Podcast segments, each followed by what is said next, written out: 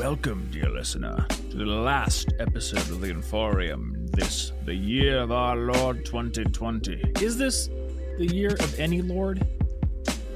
Well, I, I, I would hope that they shouldn't be that proud of it. Uh, yeah, that's yeah. I'm gonna give that like a big old F. This this year Circle, did not get a red ink. Mm, yeah, 2020. Not not your best work, whichever Lord That's is like, I'm, I'm doing this year. Do some studying, and you'll do better on the next test. Yeah. It'll be great. Well, anyway, welcome again, dear listener, to the Inforium. This show is about productivity, personal development, personal finance, sometimes explaining the modes of the major scale, like we did in last episode. You get some bonus music education. And in this particular episode, doing a year end review, like we do basically every year, Yep. I think. Most. I know we did them. one I last think year. we may have skipped one, but Yeah, and in the previous previous years, I wrote them as blog posts, but now we do them as podcasts because it's easier to talk than it is to write. yep, And I'm all about not wasting effort. that is historically true. Yeah, it's true. Yep. Yeah, I haven't written a year in review in a while. It was actually a really fun thing to do back when I was like more actively blogging. Uh, but now the idea of spending my work time doing that with all the other projects I have going on it's just like, um, yeah, I'm not gonna do that. Yeah. because it would take me well over an hour to write it, but it will take me roughly an hour to just discuss it with you. yeah this is this is uh, more fun and for the youtube watchers it also comes with fun sweaters so It does much better than a yeah. blog post which maybe wouldn't come with fun sweaters Everyone who's listening to the audio version should watch the YouTube version simply to see number one, you're beautiful. I think that's a Mario sweater, oh if I'm not oh, mistaken. oh look at that it's now it's mario on the camera I Yes, had to and tiptoe in in this corner, now strutting onto the runway, is Thomas Frank modeling this season's most elegant llama sweater. it's a pretty solid llama sweater which I was also wearing last time we did year in review. yeah i think i had the same fine. one you know it's a i'm you know i'm into that minimalism i get one one christmas sweater i don't really need Yeah. like 18 more Yeah, I don't want to buy a zillion Christmas sweaters every year. i can't wear I have my- frequently I have my beautiful llama one. Anna has her beautiful Cthulhu one. We're good to go. yeah the the three symbols of the christmas season cthulhu llamas and mario I think, yeah, that's about right. they all represent winter. They all represent all sorts of things. Does Cthulhu Probably, represent winter? probably, uh, the long dark nothing. winter that will befall humanity for eons after he comes. I mean, they're all products that we got, so they probably represent the consumerist nature of some of the holidays. I mean, that's there it is. That's fair. That's fair. We had a pretty nice holiday-ish evening last night. Our new house has something that I have wanted for quite a while, which is uh, a fireplace that works well in uh, proximity to the main TV. Because I've like always wanted to like sit near a fire and be able to watch movies. But my last house, the fireplace was it, there was a fireplace. It was in the weirdest spot. It was like right next to the entryway to the to the laundry room. Oh yeah, so you just got to hang out by the laundry It if was- you want to. Yeah, it was it was dumb. I don't know why they designed it that way, but they did. Uh, so last night we had our Christmas tree up and the fire was going, and we were watching Home Alone. It was great. That's really Good cool. night. I, I want to get a fireplace at some point, Mm-hmm. and you can put them anywhere you want in your house if you just do it. But I'd like a Well, yeah, pre-built 'cause now-. Like a what? I want a pre-built fireplace, one that I don't just stick. One it just comes with it. Yeah, like the the stove things feel like something I'd only want if I was uh owning.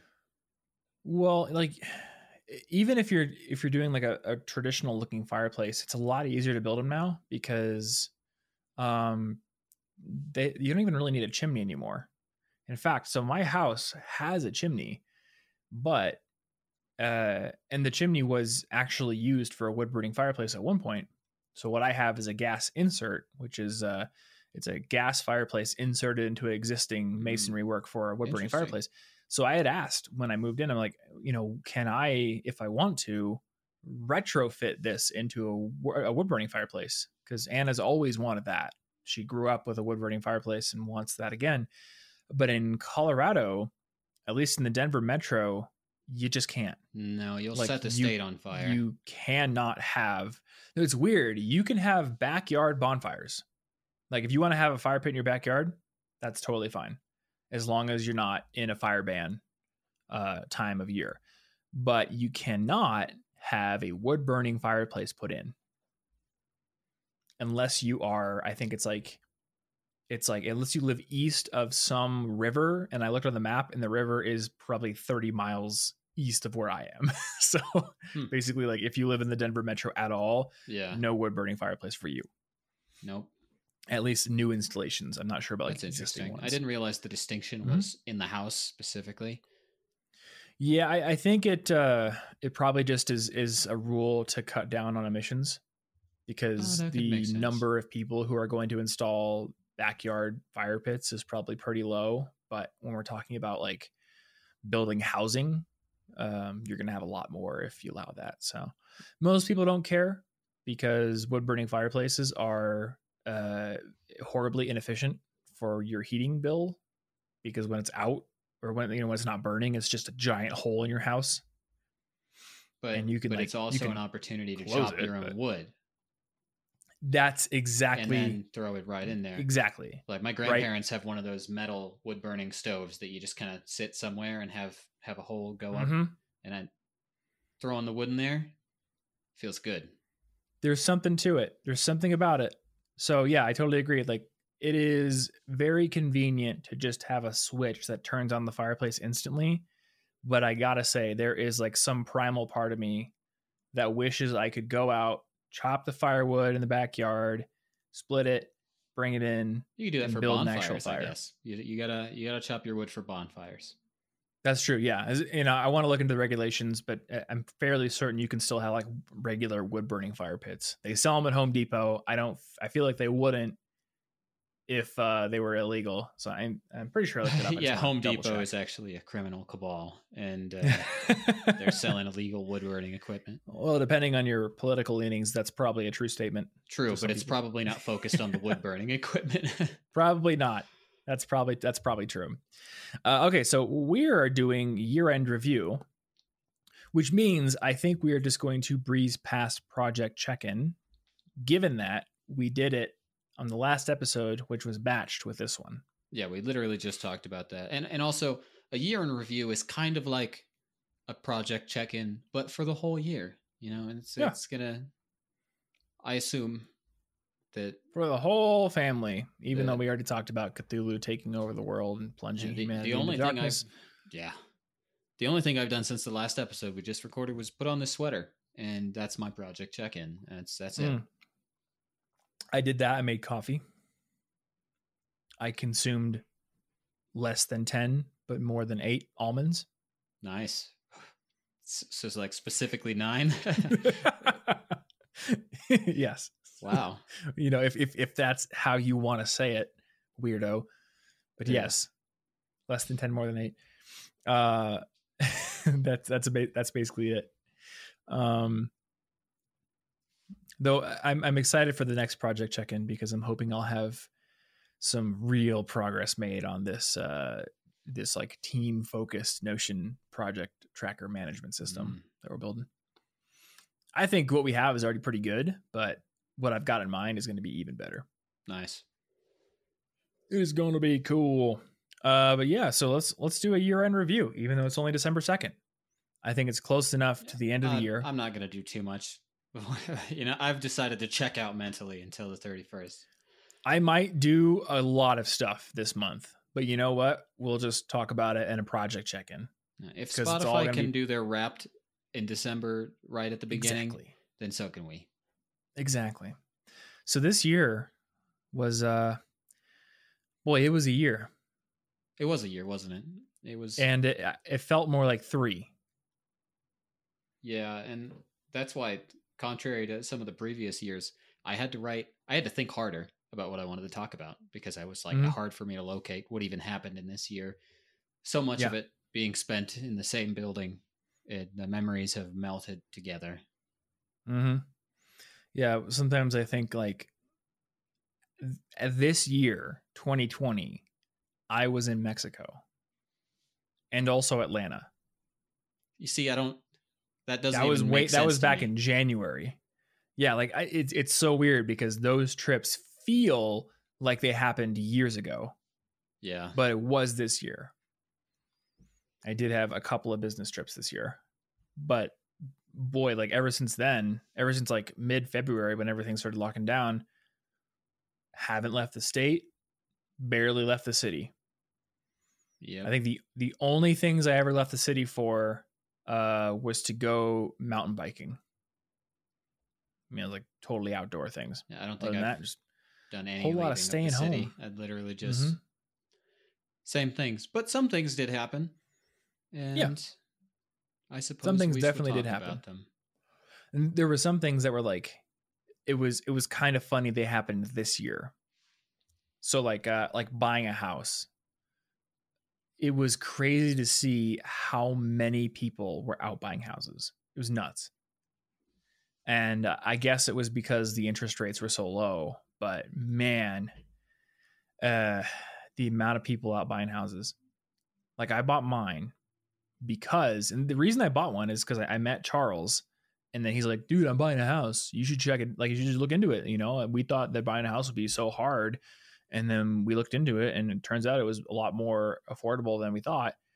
So that got me looking into it. And then I get mine. I start telling people, and my friend Matt's like, oh, cool. We bought a house too. And also, our friend Nathaniel bought a house. And also, our other friends just moved here, and now they're trying to buy a house.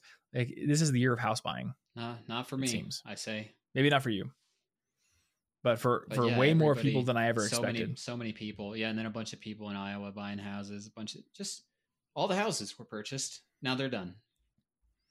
it's very weird knowing that like if I want to cut into my drywall, I just can. Yeah. Like I don't have to call a landlord and be like, "Hey, can I cut a hole in the drywall?" Like I can just do it. I do have an HOA, so uh I can't like just do whatever I want. You can't To the outside? a Kool Aid man hole through the outer walls. No, just but I like can prank. smash a Kool Aid Man through the inner walls as long as it doesn't affect the structural integrity of the house. The inside of the house is my domain, and I can do whatever I want. Kool Aid man holes never seem to affect the structural integrity. You know, it's it works out. Until they do. Until one day you've smashed one final fatal hole in this house, and now it's coming down on you. Then Kool Aid gets canceled. That's true. Yeah. I'm good. But yeah, it's so I guess that's that's one cool thing that I did this year is I bought a house. Uh and we did an episode which I think was like in the middle of my offer that I had put in on this house if I if I remember correctly. So at some point we should do another episode kind of like completing that yeah, wrap, process wrapping that whole thing up. because there was a, there was a lot that I learned during closing, during negotiations, after the offer went live, like and and now like moving in here, there's all sorts of new lessons too. Like I, I got to do everything myself. It's Yeah. Interesting. We had to buy a washer and dryer. I think that was the thing that made me feel oldest. Was like Anna that. and I being like excited to go and buy a washer and dryer. Yeah, I did that with a. I never bought one, but a friend and I, uh, and like when I was in community college, we would just go to like Best Buy and be like, "Look at how fancy that oven is. That is amazing." and I don't know why we were so boring, but it did seem Well- exciting at the time. ovens are cool because there's like a lot of creative potential there. Like, you know what I could cook on that oven? But like a washer and dryer, that is that's boring. You could cook a soup in there if you're really careful about what you put inside of it. I I guess I, it is hot would- water. I don't. I don't know that I like this. Uh, moving on. Um, ours are front-loading, though. Thought. Ours are ours are front loading, so like you're gonna open the door and the soup is just gonna pour out. So I don't think this is a good idea. Yeah, it's a. I retract my statement. Unless you keep I that door shut, that. you drill a hole in the top and you put like a suction hose from like a fish tank to like suck the soup out. It's directly from a fish tank, not like a. And you ba- like you basically concept, but you create- take it out of your fish tank to use Right. quick for the soup. So imagine, if you will, a beer tap, but it is on top of a uh, standard side loading dryer, and when you pull it, you get soup. This has gone better and worse than I ever imagined. Okay. Anyway, so yeah, that, that that was that's the thing that happened this year. That was a big learning process. It was it was a cool process. Uh, what's what's a good thing that happened for you, or what's something that you like were proud of or happy with? Um, I would say that the the first thing, going chronologically, the first thing that I did this year, where I was like, I feel really good for doing this, was I became more open about caring about things. Uh, I'm usually a very withdrawn on the internet person. I don't like to give out my opinions on social media, things like that, because I'm just like, nobody asked. Right. My thought, why? Mm. If you didn't ask for my opinion, I see no reason to give it to you, and I see no reason to yell it into the void. But yeah, uh, around the time of the George Floyd protests, I decided to start this thing where for about a month and a half, two months, I donated ten dollars to a nonprofit, a different one every single time I posted something on social media and then like included a note about it at the bottom because mm-hmm. uh, my thought was that if I donate a big amount of money, you know, one, I'm probably not going to be public about it. I don't like to be public about that sort of thing. And two, I make donations look unreachable for the average person. Mm.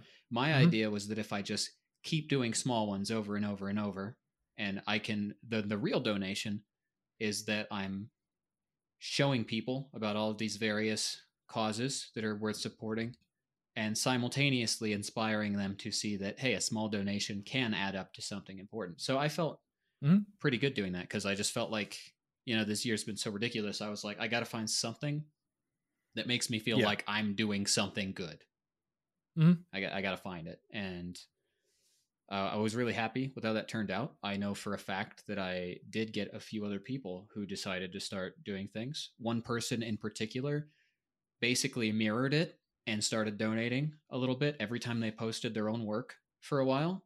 Oh, cool. And I was like, this is exactly what I wanted to see from this. And I felt pretty good about that. Yeah, that's awesome. And I, I love that doing it in small amounts to a different nonprofit each time was like a great way to bring exposure to all of these different nonprofits and charities instead of it just being one. Yeah, if it's a big number, I feel like it's more about me, you know, and mm-hmm. look at me, I threw a billion dollars over over here, but I can't do that over and over. So one, due to social media algorithms, most people won't even ever see that that happened. So no message yeah. received. But doing it $10 a time over and over for like 30 posts or something. Like pretty much everybody got to at least see a couple. Mm-hmm. Yeah, the, one thing that I've always struggled with with uh, charitable giving is like, and I think a lot of other people have this problem too, is you're you're wanting to find the best possible use for your money, so you're like seeking out like guidance on well who do i donate to? Where do i donate? And at, least something that i've found with myself and with uh, some of like the online circles i run in is okay well we'll go to a, a guiding source like uh, effective altruism or you know somebody who's knowledgeable about this. And inevitably you end up you know getting the same short list like oh against malaria foundation is like the most efficient use of your dollars possible like in terms of like lives saved because they're building mosquito nets and distributing them which helps prevent malaria. It's like you know that's that's a great cause.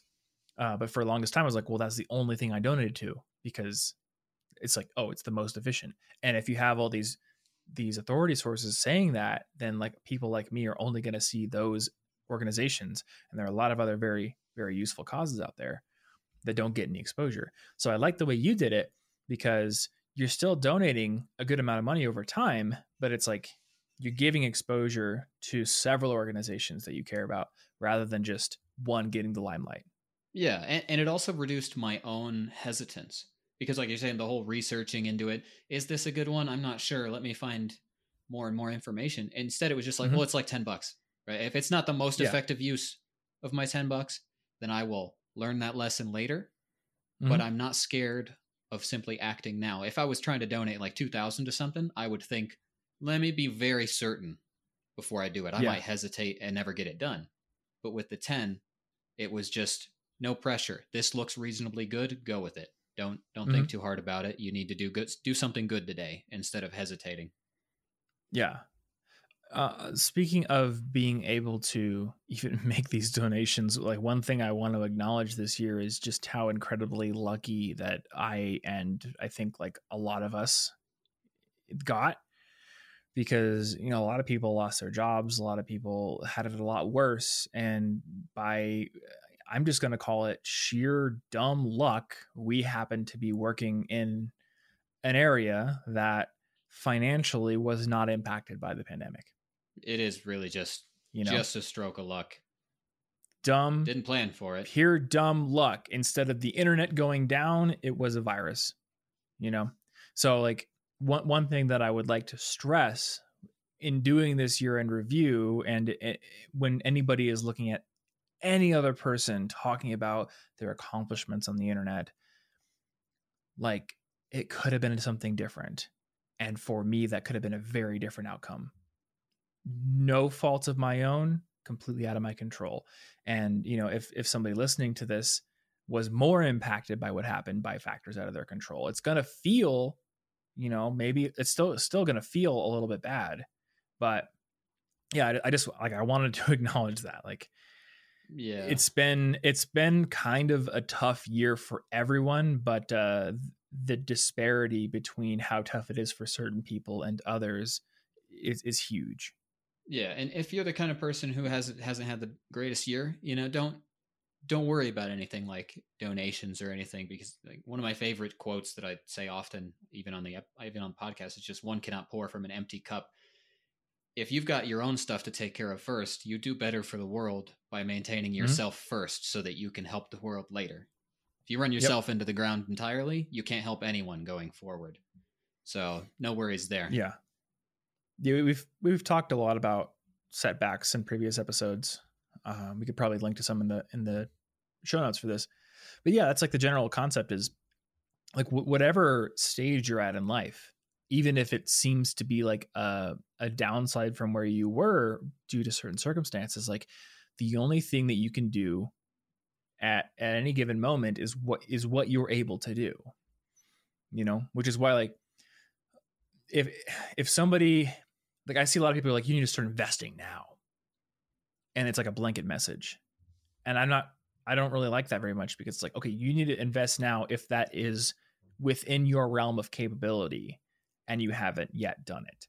Not doesn't matter what you're doing, you need to start investing. You know, because th- that is the exact same thing as somebody coming up to me and being like, "Why are you not investing fifty thousand dollars every month?" It's like because I can't.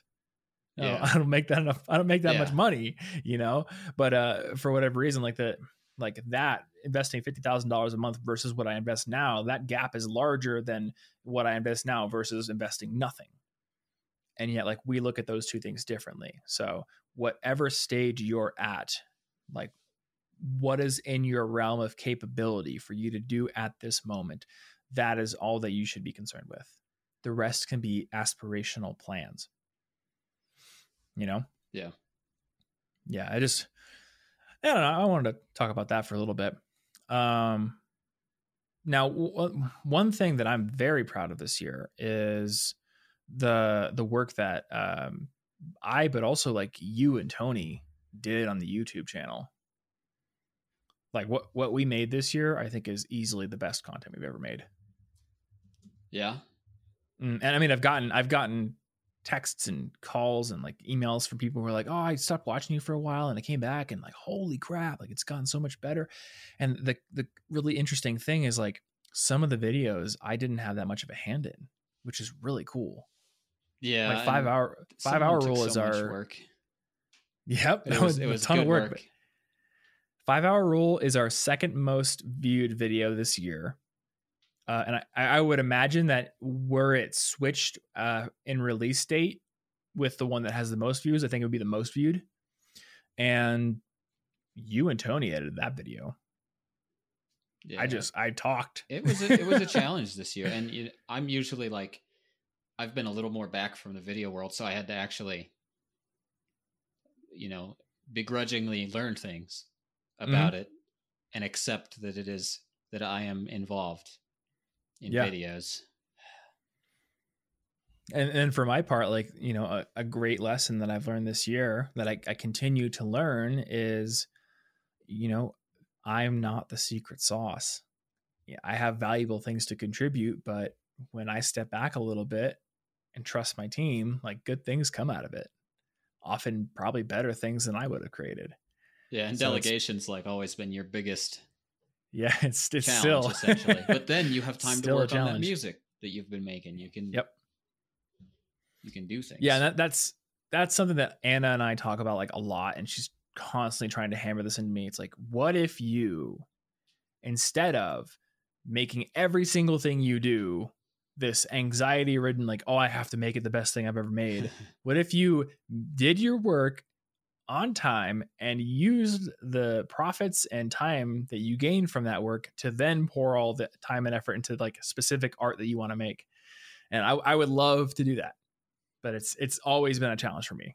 It continues to be. You've taken a step forward this year. You are closer. That's true. I did get a song out. You are you are closer to being able to withdraw enough to focus more on art than you were a year ago. hmm Yeah, exactly. And I think we'll continue to get better along those lines.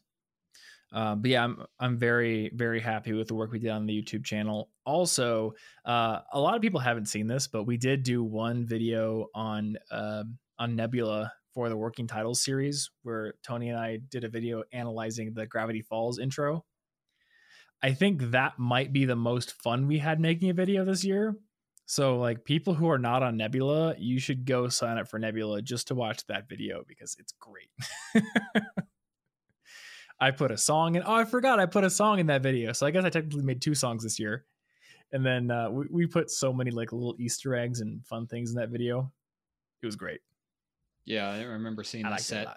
The set is like super complex. Mm-hmm. That oh man, that's the only video we haven't done this again. That's the only video where we've used like practical lighting effects because we had like a we had a spotlight off camera, and then I had the Gravity Falls journal, and we had it off when I started shooting, and then I like gesture to it, and Tony hits the light, and it actually turns on. That's like the Oh, only time this year we've used a practical lighting effect during a shot. So, boy, I'd like to do more of that. Actually, I think we should probably go back through and uh, like analyze some of the stuff we've done this year in terms of techniques, and maybe like try to try to keep practicing those things Ah, some because deliberate. we'll try so many things. Like, yep, deliberate practice. We'll try so many things. I, I forget what we've done. Like, oh yeah, we did do a spotlight thing on the book, uh, practical lighting effect. That's cool. Oh yeah, we did like do a weird slider thing. So maybe, maybe that should be like part of our private year end review is going through content and uh, not only seeing like what worked in terms of performance, but also just like looking at uh, technical Yeah, things we did, what was creative cool. things we did. Mm-hmm. Yeah, my, my friend Charles has been saying he's been going through his channel and like critically analyzing like what videos did well and uh, why did they do well. And I think that's probably something we could do as as well. Yeah. uh, you wanted you wanted to do three things that we're happy with. Oh, potentially. I just you know I had- put I, had put four. Oh, well, that's fine. Just I don't know how many you I only have three. I wrote three, okay. What's your next? but that's fine. Uh, my next one, it, it, I'll probably skim over parts of this one. I finished and put out and recorded a song that I wrote for my dad who passed away last year. Uh, I'm not normally that open about my pains, particularly in public. I, you know, if I'm not going to share my opinions on things, I don't know why I would share my grief with with social media. I don't, I didn't never think to do it, and I've worked really hard this year to be more comfortable with that for my own sake, but then also wanted to put that song out specifically to help people who've struggled with anything regarding the manner in which he died. It's not something I want to go too much into right now. It's on my Instagram in the IGTV tab if you care. But you know, if I if I go too far into this, uh, writing the outline last night, I was like, uh, I probably shouldn't feel these things uh, on air. But the moral of the story is, I stepped way out of my comfort zone for that to show Mhm. vulnerability and to try to reach out to anyone else with similar griefs. And it took me like a full year to finish writing and doing that. Just a Yeah. huge, a huge amount of effort. And that's one of the biggest things that I did this year. In this year of not getting to accomplish some of the things that feel more exciting because I'm just not in the space to be Mhm. excited about a lot of stuff. Yeah. It's one of the more important things that I still managed to pull myself together long enough to do. Yeah, I think uh w- without dwelling on it too much, it's worth going and listening to it. Yeah, I mean, and being be ready to be sad because honestly, the, Mhm. I don't want to go into it too much because as I was writing out what I might say as in an outline, I like started to get a little emotional, and I was like, "That we're gonna backspace that. We're gonna keep it happy right Yeah. now." The point is, Yeah. I got way out of my comfort zone, and that was that was Mhm. very difficult for me to do. I didn't think I would ever share music with lyrics again. Actually, Really? yeah, I don't. Like you had no plans? Yeah, I just I didn't really think I'd ever do lyrics again. I don't have a lot of stuff that I feel like sharing, but I did. Uh with regards to what you had said earlier, like, you know, being more willing to put things out there even if you feel like you're not, you know, people's go-to source for it. Is it something that you're planning on doing more now? I think that would depend on if something came up that I wanted to write lyrics about. And Mhm. I like writing lyrics, uh, particularly lyrics that rhyme because I like the intricacies of of things there. Like I put a ton of different specific lyrical techniques and thoughts into how I wrote that so that it would rhyme but also not Yeah. sound rappy in a way that I'm like it's it sounds more like a letter that you Mhm. could have spoken and nobody would look at you and be like, "Why are you rapping?" It I cut Yeah. out things that would have been extra technical on purpose to fit the vibe. Tons of artistic effort went into that. And if I had another topic that came up that made me want to put that kind of work into something, I might. Mhm. But for the most part, I just don't feel like I have a lot of important things to share lyrics about. So I Yeah. prefer instrumental piano stuff. I mean, that might be what I do for a while as well. I feel a little different about lyrics than you do, I think, because for me, it's like picking any topic is more like just an exercise in writing poetry. But I think on the whole, I still do enjoy making instrumental music, at least for now. We'll see how that changes. Uh, one thing that I am excited to do is build like an isolated vocal booth here at some point Oh, that'd be cool. because I I love to sing and I do it basically every day, but like Anna's fine with it, but she's not the kind of person who just like wants to hear singing all day. That's fair. You know, some people are like that and some people aren't. You know, that doesn't mean she thinks I have a bad voice or maybe she doesn't, and maybe she just harbors that secret. But from what she's told me, and I think we're pretty honest with each other, she says you, you have a good voice, but I'm just the kind of person who doesn't want music and sound all the time that I didn't specifically decide to put on for myself. Like Yeah. that's fair. So I will build a vocal booth, and once I have that, then perhaps things will change. Yeah. Well, Maybe I'll change my mind. I'll change the rap game next year, maybe. Ooh, it's true. 2021. But I'm not going to Marty change it B. this year. Um, something I am proud of this year is getting very consistently back into lifting weights. Um, definitely made some big gains there. I I have not deadlifted 350 since I was in college, which I think was like 2010 or 11 last time I did it. And now I the last the last big lift I did was I think 405 or 410 for two reps. So I think I could probably pull pull 420 uh, for one. And then I brought my squat up to 315 and my bench to 250. So I'm pretty happy with that. Uh, unfortunately, all of this gains in lifting is making me heavier. So I can't do 20 pull ups like you can. That is a bit of a, a proportional challenge. Yep. Yeah. I mean, I have absolutely made improvements in pull ups, but uh, it, it seems like I do them every workout, but I just don't get to the point where I can do 20. So I think there must be probably some other kind of deliberate practice I would need to adopt. Yeah. I don't know. To- I don't to know what it on is, that. but it's something that I must do on accident. Well, I think part of it is he, he was ha- my coach was having me do the weighted ones, which you know probably make you better doing weighted ones, but me not as good as at doing the endurance style body weight up to 20. So I probably just need to keep working on body weight ones. yeah. Uh, but what enabled that was working with a coach. Um, I work with Barbell Logic, uh, specifically Matt at Barbell Logic, who's the owner, and he just creates programming for me. It's on an app. I film my last set. I set that in for uh, critique, and it's also like accountability. But like that, just having somebody be like, go into the gym and do this, and then you're accountable for getting it in. It's been very helpful. One of the things I've realized is like working for myself, especially now that like I work for myself and we're in a stable place where it's not like, oh, I'm building this thing and hoping that I can go full time with it. Like, no, it's been full time for eight years. Uh, working for myself means that I do not have the ability to be perfectly self regulated in every area of my life. Like when you have a job, well, some of that is regulated for you. So there's like some willpower left over for other things. But but when you don't, when you're working for yourself, it's like, okay, I cannot perfectly maintain a diet, workout schedule, work schedule, everything. You know, I need some accountability and some external controls. And having a, a lifting coach has been incredibly helpful for that reason.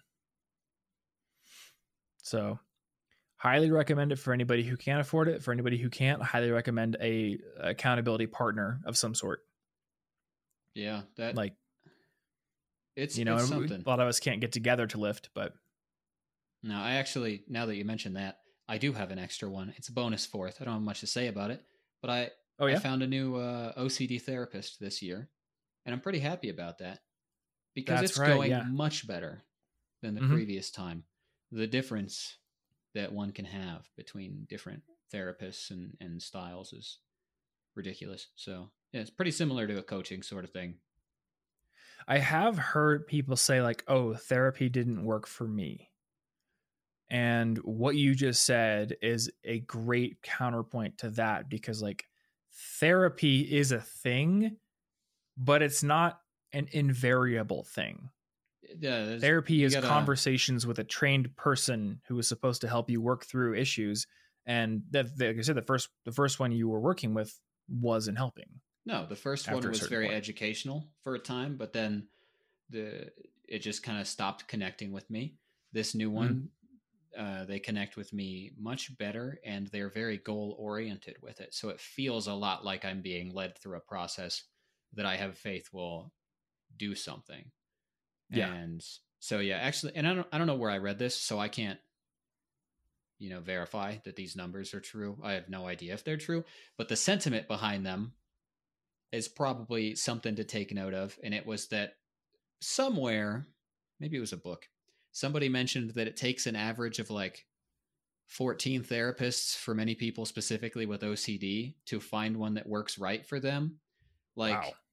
so I don't know that it takes that many normally. I don't remember where this is from, but I will say it took me at least two.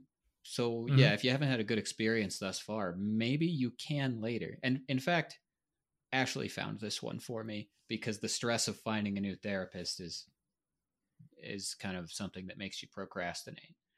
But The stress of hiring anyone like to do anything. it's like, what am I supposed to do? Look at Yelp reviews? I don't have any idea what I'm even looking Yeah. for, let alone how to find it. You know?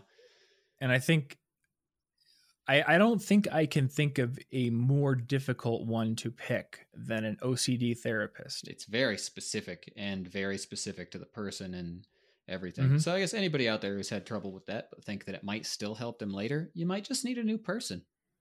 Mm-hmm. Who knows? Yeah, absolutely. And I think that applies for uh, lots of different coaching as well. Yeah, you know? that could apply to a physical coach too. I think you could easily have somebody who like screams at you to lift the weights, and then maybe not be the kind of person who responds well to that. Yeah. that could happen. yeah, w- one of the things they talk about a lot at uh, at Barbell Logic is like it's all about empathetic coaching and, and goal oriented coaching rather than you know drill instructor barking orders kind of thing. Uh, but not all coaches are like that, you know. And some people want a drill instructor, whereas other people do want like someone to be a little bit more soft touch, empathetic. So for whatever goal you have, there's probably like a style that resonates best with you of feedback and coaching. I think. Yeah, Um, the last thing I was going to mention is just I, I I was happy that I finally redesigned my personal website. It was just one of those things I just kept kicking down the road, kicking the can, and finally did it. And I'm very happy with how it turned out. And you did it too. Yeah, you So- you actually inspired me to do it. I honestly forgot I did that. That's the problem with this year. I had no idea that I did that this year. And that was recent. Yeah, that was What did we do earlier in the year? I have no idea, but yeah, yeah, Yeah. you doing that. It's very useful. I do have one other thing. I just I just thought about this because I was like trying to think back to things that happened earlier.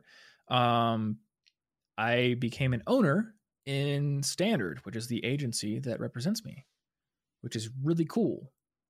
Uh, and it's also really cool because like a lot of agencies seem to be structured around like what can they take from the creator, uh, and and I think this is like a great illustration that Standard is basically the exact opposite because um, Dave is like, how can I let all creators buy equity in this company? so you know, it- it's really cool just to to have a piece of the company that represents me. It makes me feel more invested. It makes me feel a lot more invested in like building Nebula uh, and, and all sorts of things. That is cool. I think the Yeah. community there has been cool. So that's been cool. Uh, what are a couple things that maybe you weren't able to do that you wanted to do this year? Um, I wanted to make a video game this year, at least a small one. I'm pretty sure I mentioned it on the last yearly review that I wanted to. Mhm. I did not, as it turns out. I have been making pixel art, so that's something. But like I said earlier, it's been hard Yeah. for me to get excited about this sort of Yeah. thing. It's not been a very motivating year for a lot of things like that. So I just didn't get to video game. Mm-hmm.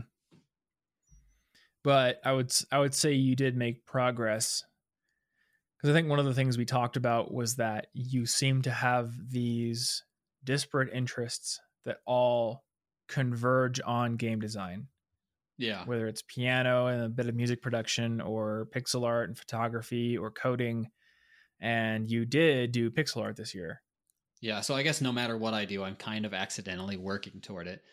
But Mhm. I definitely didn't get that sudden burst of motivation this year to do something big. Uh, I also wanted to read a lot more this year and failed to do that entirely. Same reason.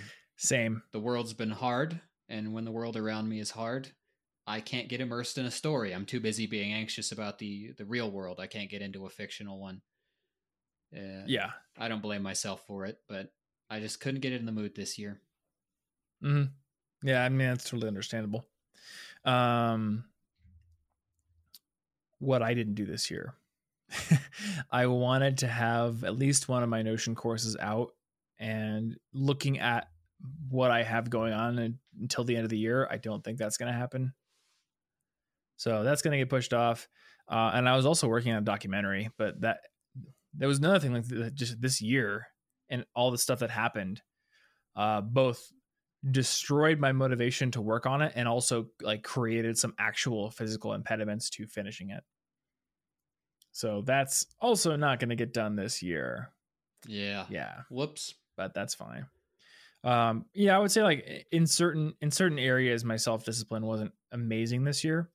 Um, particularly with like getting my work done by the self imposed deadlines I created, which I have started to sort of come out of a little bit now. Um, just sort of realizing like a lot of the things I do, I was burned out doing. And that's part of the reason I design my or redesigned my personal website. It's part of the reason I'm building these courses. Is because uh, I realized like the way in which I perceived how I needed to increase income was to do things that burn me out. Just like commit to an increased schedule of videos so I can have more sponsor spots. But then I'm always trying to make my videos better. And you can't really have both without burning out. You can't make higher quality videos with innovative things that you don't know how to do and then make them faster. just doesn't work out. So, Yeah. and I think like I can't remember if we talked about on this on this episode or last one, but there was like that idea of you're you're waiting for your life to clear up so you can do the things you want to do and like you think it's just around the corner, but in fact you're just kicking that can down the road forever. Well, I want to stop kicking that can down the road and I want to do the things I want to do. So that's been kind of a focus of like the last month or two, figuring out how to make that work. Yeah.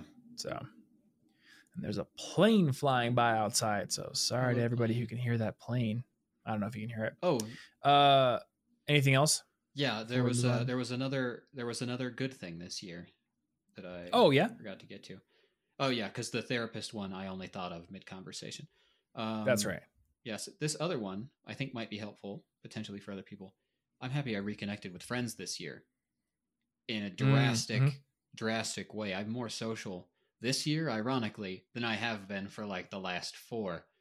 Um, the you know the pandemic wasn't fun, but it, it was the impetus for a whole bunch of people to suddenly rediscover that they could talk online.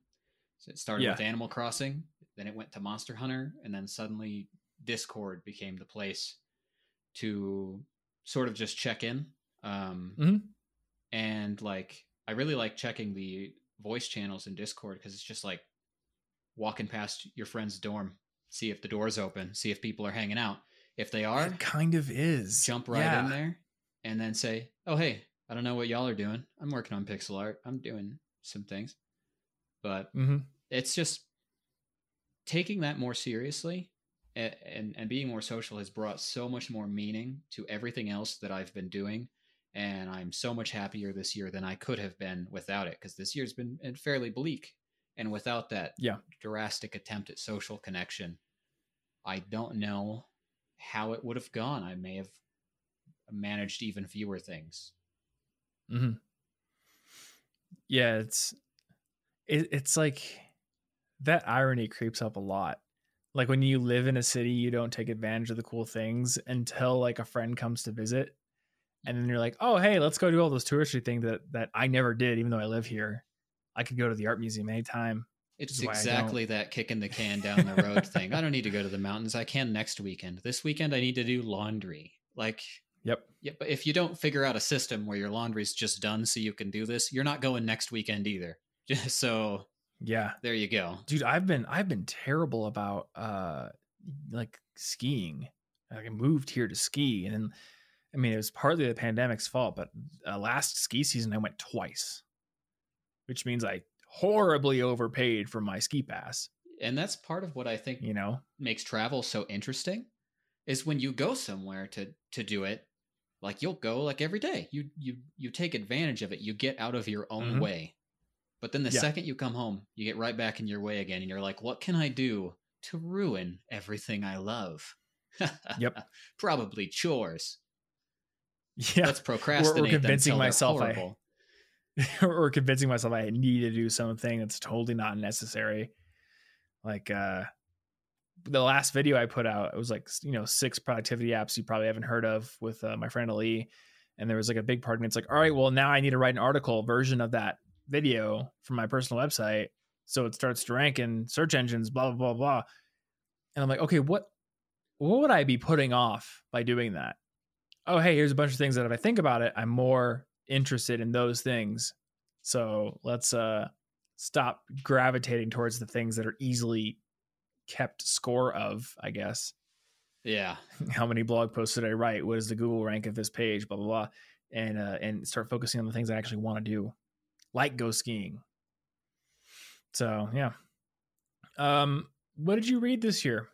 Any good books? I so i didn't i didn't get to read nearly as much as i want but i did read a little okay um, mostly nonfiction because it was easier to stay in the real world while reading. But I would say that my favorite was that earlier in the year I did manage to finish the Fairyland series, and cool. book four would be the favorite one that I read this year, "The Boy Who Lost Fairyland." the The worlds and the characters and everything in those books are fascinating to me, and I still think about them very frequently. Just all the time. I'm thinking in random settings, and I'll be like, "Oh yeah, I remember that. That was really cool." And just Yeah. that was the only fiction that I could really get into this year, and that was way back. So I remember it fondly. um i remember reading the first book in that series that author she, her command over the english language Yeah, Is it's- incredible. It's a lot of it's it's very much to me linguistically kind of like Alice in Wonderland in in Mhm. its here's a bunch of flowery ridiculous things you've never considered but Yeah. but somehow it's going to come together and it's just going to be really interesting. Mm-hmm. Yeah, on that note of deliberate practice that we talked about last episode, um, I didn't mention this then, but I read this interesting story that Ben Franklin really wanted to become a better writer. So he identified, uh, I think it was like a monthly periodical that he thought was like incredibly beyond his capabilities as a writer. So he would read it incredibly intensely and then come back a couple of days later and try to write out what he had read in his own words and then compare it. Huh. Which is kind of interesting. Like I think it was a cool instance of deliberate practice. Yeah. So what I would say is anybody who wants to become a great author, um, what's her name? Is it Catherynne Valente? Is that who it is? Yeah, Catherynne Valente. Yeah, and anything Catherynne Valente has written, if you want to get better at prose, especially in fiction, uh, read Catherynne Valente and then try to write in that style because it's going to challenge you.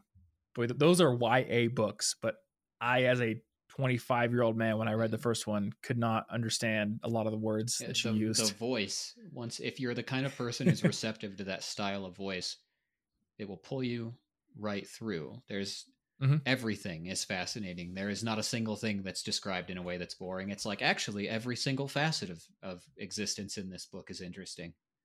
Yeah. Uh, I actually am reading some fiction right now. Yeah. So, um, yeah, I started reading Seveneves by Neal Stephenson. Uh, and I'm, I didn't finish it. I have yet to finish it, but I am, I think like probably 75 to 80% of the way done. So that was a fantastic book, and I still want to finish it.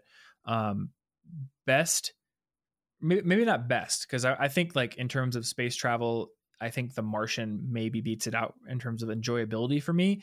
But the just the thought he put into the technical requirements of space travel, it's amazing.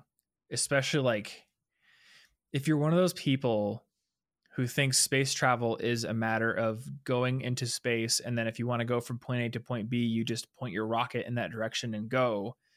Like that book will be an eye opener. Just like the, the the idea of orbital mechanics and how he describes it, it's so cool. It, it was really cool. And then um, I just started a book called The Lies of Locke Lamora, which is a fantasy novel, and it's another instance where the the prose and the vocabulary used is just it, it's so impressive to me the way he writes a sentence is so interesting to me.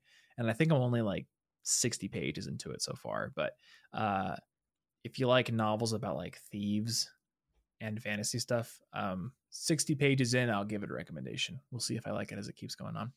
But the book that I was going to actually recommend as like a useful book this year, uh, I finally read A Random Walk Down Wall Street, which is known as kind of one of the best investing books ever written. Um, I'm working on a basics of investing video, which I'm hoping to have live in January. I think I'm thinking to the sponsor that I want to put on it because I want to do like Nebula stuff for it as well.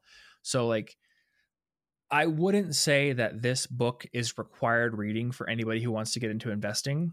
Um, I think it's like it's, it's like five or six hundred pages. It's a little bit overly detailed for somebody who just like I just need to get investing. What do I do? But uh, for anybody who is investing and who has like tempted to get into active investing over like passive investing, I think it's I would I would call it required reading for people who are dealing with that temptation. He just he just explains so many of these concepts so well. Uh, he goes through like different bubbles in history, like the Bitcoin bubble, the tulip bubble, those kind of things uh, gets into like technical analysis and fundamental analysis and then sort of like exposes some of the flaws and some of the research that's been done on them. Uh, I think like if, if you're going to start trying to like make active trades yourself, read this book. It's well worth your time. Uh, and also reading this book and, and, you know, getting more evidence about how people who try to beat the market almost never do. Uh, it's made me a lot more wary to some of the products out there that are trying to get people to invest with them. Hmm. Um, did you ever play Puzzle and Dragons? No, but I am no? aware of it.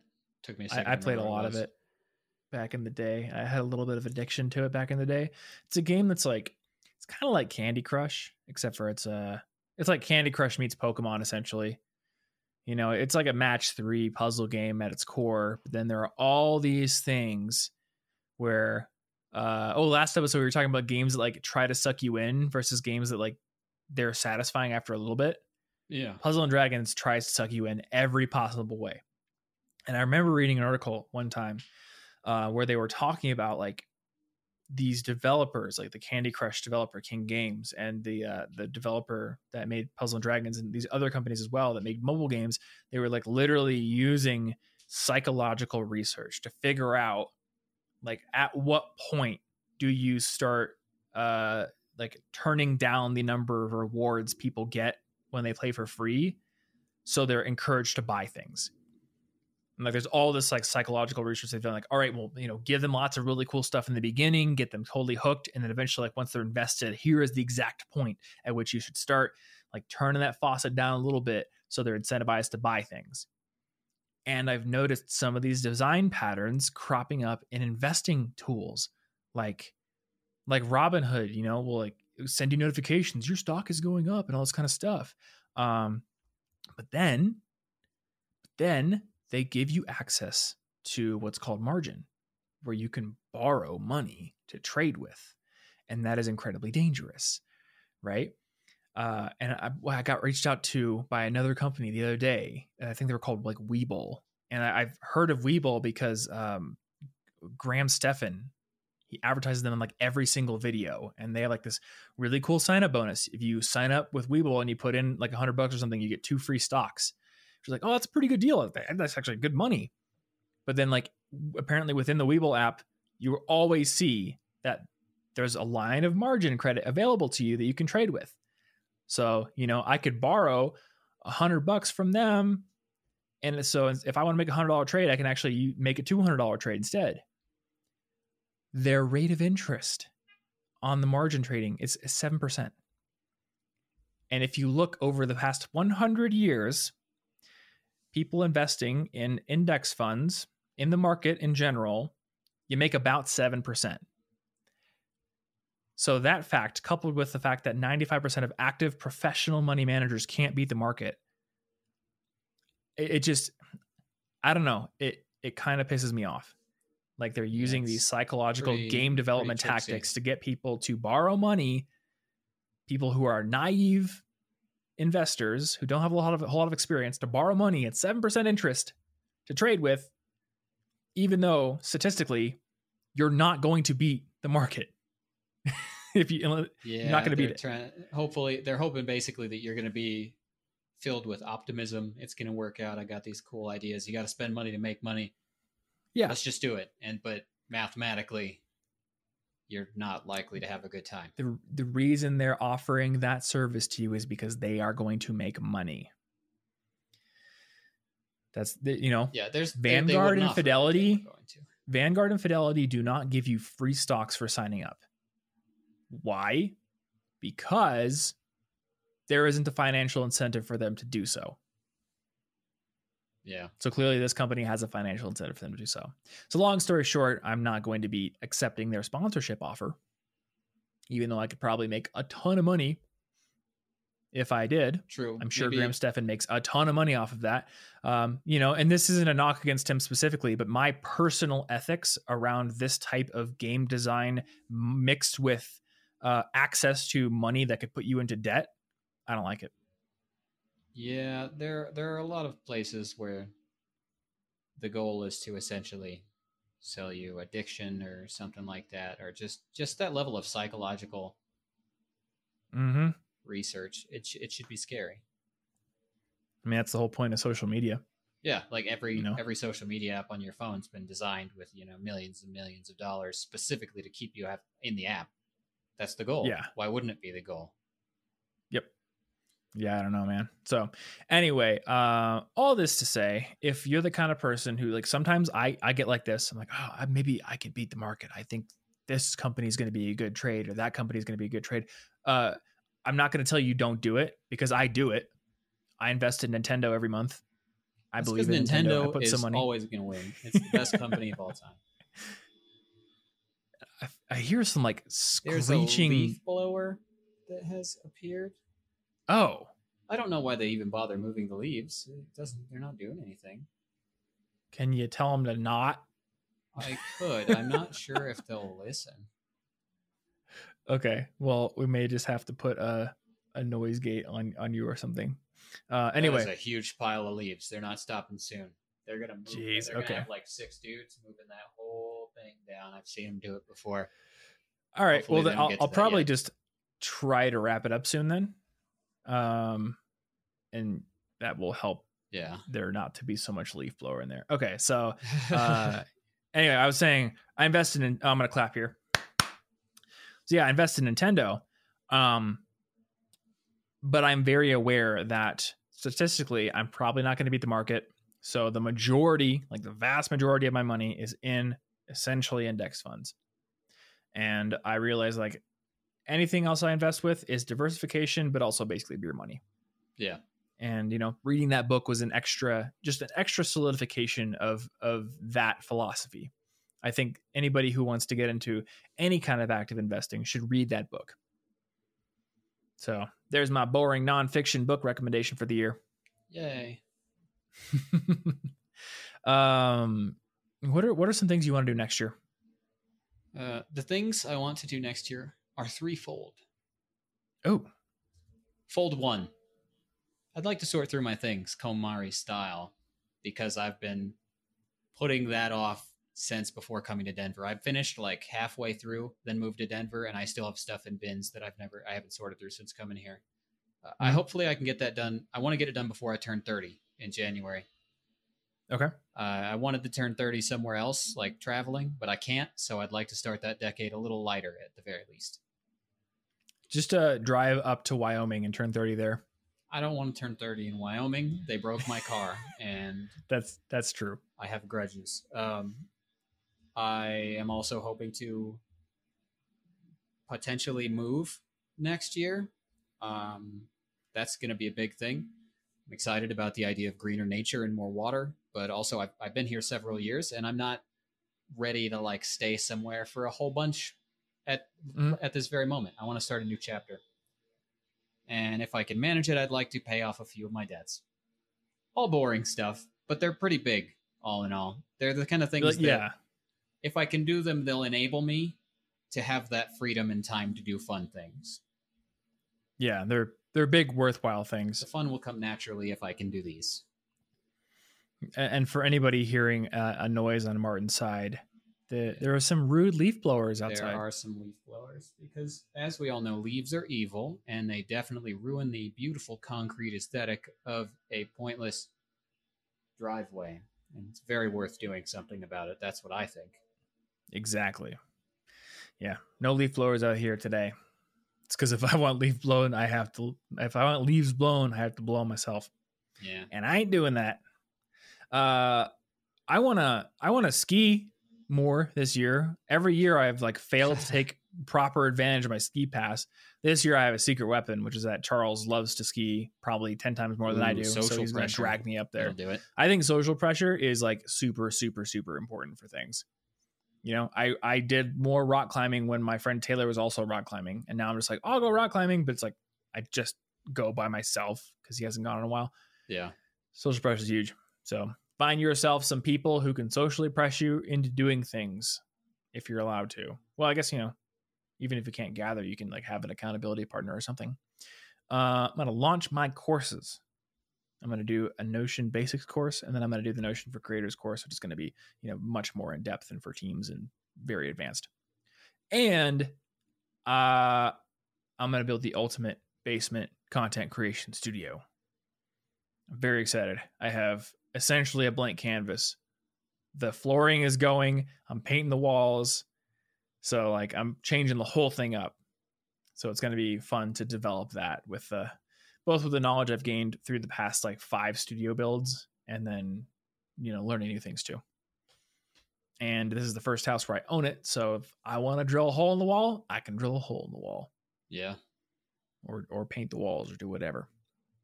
And also, you know, this is a tiny, teeny little ask, but uh, it would be nice if sometime in 2021 I could like you know see people again in person. You're you're at, you ask too much, sir. It'd be nice. You are filled maybe. with avarice. it, w- it would be nice, you know. Uh, okay, so uh, I don't I don't think we need to do cult member questions today. Um. Oh, my iPhone also filled up, so I don't know how long now? that's been happening. Oh no. Uh, I don't I don't know how long, so I'm Oh, gonna have to what a delete situation something. we're in. Well, this is actually so we're gonna have to go to a jumping llama for a second. This is essentially 2020 with its last last breath is trying to claw us back into the void of inconvenience and problems by bringing leaf blowers and camera problems. Oh my gosh, you're right. Yeah, it isn't. It isn't just. uh it- It's a lot of inconveniences. Okay, select. Let's delete all the previous podcasts. Dang it! I got this phone so it would never run out of space. But the problem is, it eventually runs out of space no It matter what you It's do. It's not an infinite space phone, unfortunately. No matter what you do, it eventually Ugh. runs out. Um, But this this is the lesson of 2020 It's just delete? rolling with the punches. That is what we must. That's true. That is true. Are there? Uh, boy, I have so many like workout videos on here. Oh my god, there's so many. Oh, here we go. Here's a podcast I can delete. Delete them all, and then go to recently deleted, and delete all. There we go. Okay, well, we're gonna have to have a uh, jumping llama gif for a little bit. Um, okay, so I'll go back, record, clap. All right. Uh, I don't know what I was talking about. I wanted to go outside, Yep, and then and then my camera shut off. that, that did happen. Uh, like you said, the lesson of 2020 is, I guess, learn to roll with the punches There are many punches. because there are a lot of punches. Uh, okay, well, I think that's going to do it for this episode and this year of the Inforium, most of which was not called the Inforium. But hey, that, that means next year it's probably going to be like all the Inforium. Look at that. Yeah. We're going to end up with like, I don't know, 20, 30 more episodes or something like that. So, yeah, as always, thanks so much for hanging out with us. Love to know, you know, what are what are your what are your accomplishments? What are things that you're proud of? Put them in the comments if you're watching on the YouTube video. Otherwise, if you're listening, well, podcast listeners don't tend to interact with podcasts, and that's not your fault. You're probably driving somewhere. So, just keep driving. Keep your eyes on the road. Yeah. Don't don't tell me about your accomplishments in the in the comments while you're also driving down a highway at high speed. Uh, yeah, consider Like consider some of you some probably of positives. Hopefully Yeah. there are some. How's your tire pressure? Is that okay? Have you have you like checked your oil levels I recently? do- I need to Washer fluid? tire pressure. Oh no. Do you have in the back of your car a survival kit with things such as a first aid kit and some warm blankets if you live in a cold state, and maybe like a shovel if you if like have to dig yourself out? Like, hey, I'm just looking out for I you. don't know how you're gonna follow this up with "I'm not your dad," so you've kind of kind of walked yourself into a bit of your own I'm stereotype just, there. I'm just look. You don't have to be a father to look out for someone's personal safety in their automobile. I'm not. I'm not sure who else is doing it. But fair. It's me. Yeah. I'm not your dad, but I do act like one, I guess. Now, oh gosh, How's your tire pressure? What That's like I the most- That's like the most dad check-in. All right. Well, before I start spontaneously having kids everywhere somehow, uh, let's wrap this episode up. if you enjoy this podcast, well, you can subscribe over at theinforium.com. We are on Spotify. We are on Google Podcasts, Apple Podcasts, Stitcher, all the things. And there's buttons for those things on theinforium.com. There's also uh, links to the show notes. So if there are cool things that we happen to mention, maybe like Catherynne Valente's books or that boring investing book that I talked about, we'll have links uh, on the Inforium website. There'll even be affiliate links so you can click on it. And if you buy the book, we'll get like, I don't know, eight cents. I need that eight cents Ballin'. for like a little packet of creamer from the gas station. Well, I mean, I, I use that. I'm drinking coffee right now. I used to drink I those straight. Back in as many packets of creamer You did a lot of weird things as a teenager. Yep. Then again, didn't we all? uh, let's see what else. Oh yeah, if you enjoy this podcast uh, on Apple Podcasts, there's a rating and review feature. So a five star review is always appreciated. But of course, as always, we simply appreciate you hang out with us and listen through my weird rants about your tire pressure to even hear this part of the podcast. So thanks as always for hanging out. We will see you next year. Thank you.